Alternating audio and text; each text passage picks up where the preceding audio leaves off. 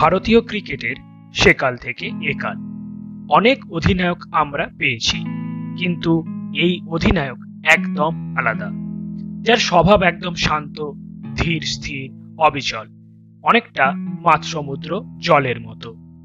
অনেকেই এই মানুষটিকে ভালোবেসে বলে থাকেন ক্যাপ্টেন কুল। ছেলেটির জন্ম সাতই জুলাই উনিশশো একাশি সালে, রাঁচির একটি মধ্যবিত্ত পরিবারে। বাবা ছিলেন একজন পাম্প অপারেটর এবং মা ছিলেন হাউসওয়াইফ অভাব ও সংগ্রাম ছিল তার নিত্যদিনের সঙ্গী।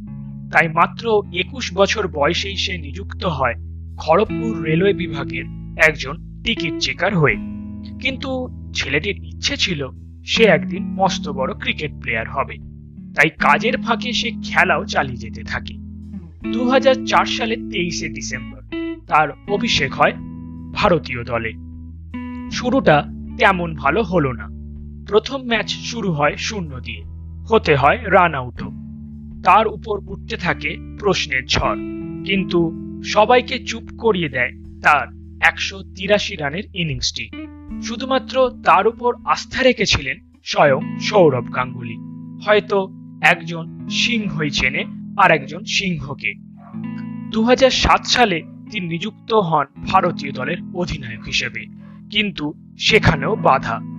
গ্রুপ থেকে বাদ পড়ে ভারত। বাংলাদেশের কাছে পরাস্ত হয়ে। জনরোজ ঝাঁপিয়ে পড়ে তার রাঁচির বাড়িতে। বসানো হয় পুলিশ পাহারা।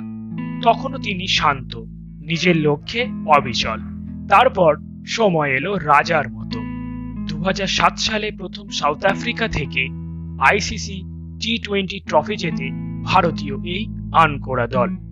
যেই দলে ছিলেন না সৌরভ সচিনের মতো খেলোয়াড়রা।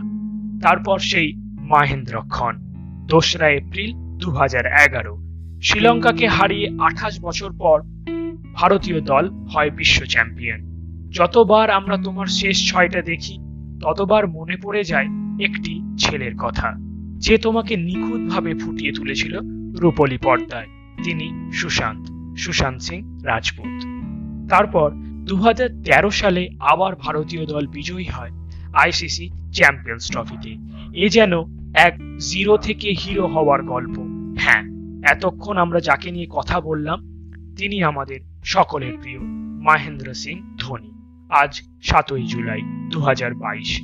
আজ এই ঠান্ডা মাথার মানুষটির বিয়াল্লিশতম জন্মদিবস। আপনি আসুন এবং এই কঠোর সময় হাল ধরুন ভারতীয় দলে। সোজাসুজি কথার পক্ষ থেকে আপনাকে জানাই শুভ জন্মদিন। ভালো থাকবেন। জনগণমন অধিনায়ক ভালো থাকবেন। Captain for ever